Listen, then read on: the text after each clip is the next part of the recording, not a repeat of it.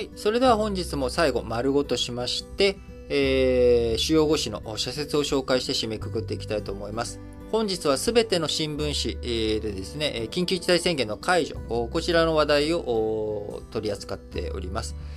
それ以外の話題、先に紹介していきたいと思いますが、朝日新聞、ブラック致命裁判、差別許さぬ意思共有をということで、えー、今回ですね、えー、ブラックのね、地名とか、あ非ブラ非差別ブラックの地名リスト、こちらをネットに公開し、えー、書籍を出そうとした川崎市の出版社とその運営者に対して、えー、東京地裁、リストの削除と出版禁止を命じたということになります。えー、ブラック解放同盟と非差別ブラック出身の約230人の訴えを大筋で認めたということです。えー、出版社側はね、研究や表現の自由を盾に反論しましたが、運営する男性の挑発的な発信を見ても、まあ、リスト公開、差別を受けてきた地域をただ晒す行為でしかないというふうに思われます。えー、やっぱりね、こういったブラック差別とか、あそういったものをしっかりと社会からます、ね、なくしていくためにも、えーはあのー、根深い問題をどういうふうに解決していくのか、あ僕はやっぱ東側に住んでるとね、やっぱブラック差別っていうのは西側の方が強いと聞いており、あんまり、あんまりというか全く感じたことないんですけれども、日本でまだまだ残っているブラック差別。えー、2016年末に成立、施行されたブラック差別解消推進法は、ブラック差別のない社会の実現を謳う。相談体制や教育、啓発の充実を掲げるが、現に起きている問題にどう生かすか、憲法が定める法の下の平等の実現へ決意と行動が問われているということだと思います。えー、毎日新聞は緊急事態宣言だけなのでちょっと後回しにして、えー、産経新聞、えー、資産命令、資産売却命令、韓国司法の暴挙を許すな。韓国の裁判所が日本企業の資産の売却命令を出した。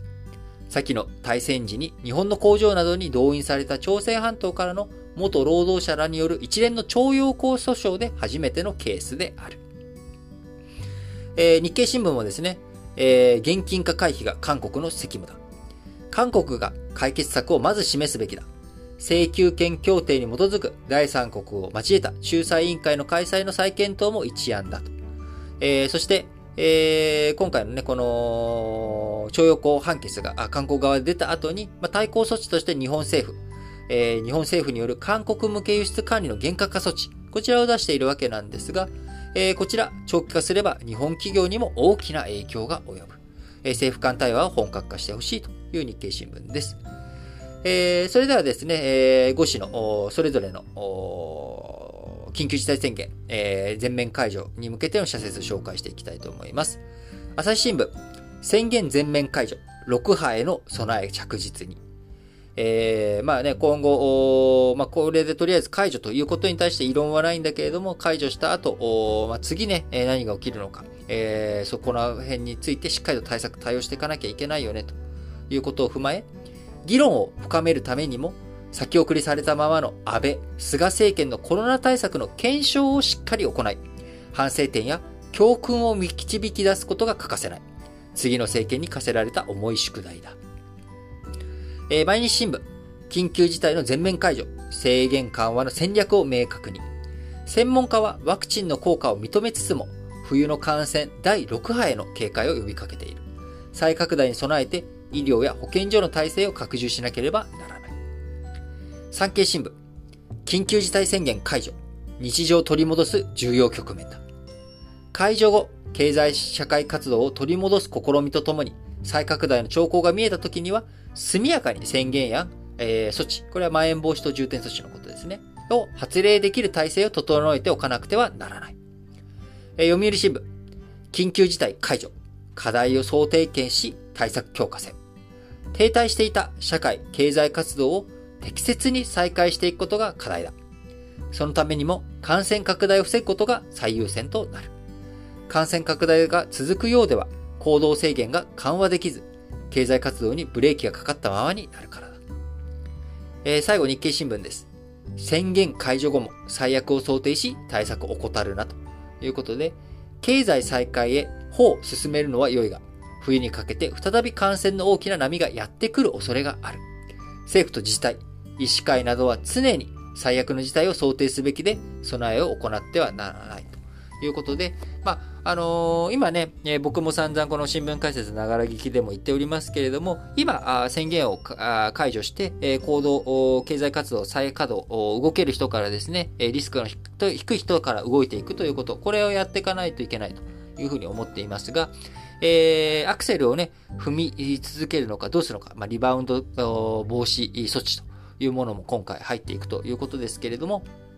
しっかりと、えー、冬のね、えー、こう、病気シーズンというか、こう、ウイルス活動期となっていく、乾燥していくところを気をつけていかなきゃいけないですし、え新しい変異株出てくるかもしれない。えあるいはワクチン最初に打った人の効果がね、えー、半年過ぎて薄れていくブースター接種をやっていかなきゃいけない。えー、そして、えー、昨日東京では初なんですかね、10代の死者が出たということもありますので、やっぱりまだまだ注意をしていかなきゃいけないところあると思います。えー、自分の身はね、究極的にはやはり自分で守るしかありませんけれども、えー、それと同時に経済を回していかなきゃいけない。できることをしっかりとやっていかなきゃいけないということだと思いますので、えー、皆さんも引き続き、え緊急事態宣言明けてもですね、え気をつけるということはね、やっぱりやらなきゃいけないことだと思うんです。え行動を制限するかどうかっていうのは別の話ですけれども、やっぱ気をつけて動こうぜというところは変わらないと思いますので、ぜひご利用いただければなと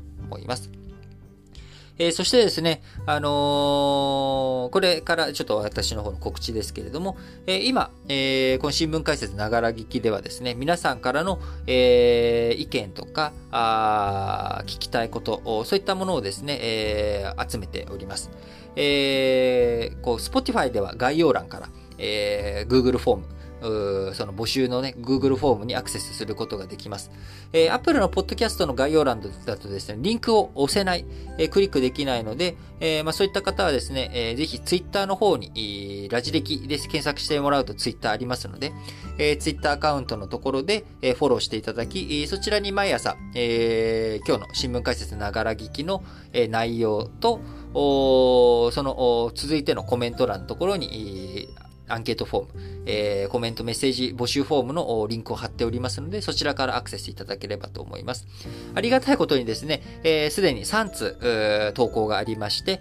えー、そちらについての返信、えー、メールアドレスを記載いただいた方にはもうすでに返信済みですが、えー、3つについてね、ポッドキャストの中でも、えー、土曜日、日曜日、日曜日にしようかな。日曜日に、えー、別の、その聞かれたことを、皆さんのお便りを、えー、読ませていただきながら、まあ、そこに聞かれたことについて僕が答えるというポッドキャストを日曜日に、えー、配信していくようにしたいなと思っておりますので、えー、ぜひぜひなんかこれ聞きたい、あれ聞きたいっていう方、えー、ぜひ募集フォームのところからですね、投稿いただければご対応させていただきます。はい。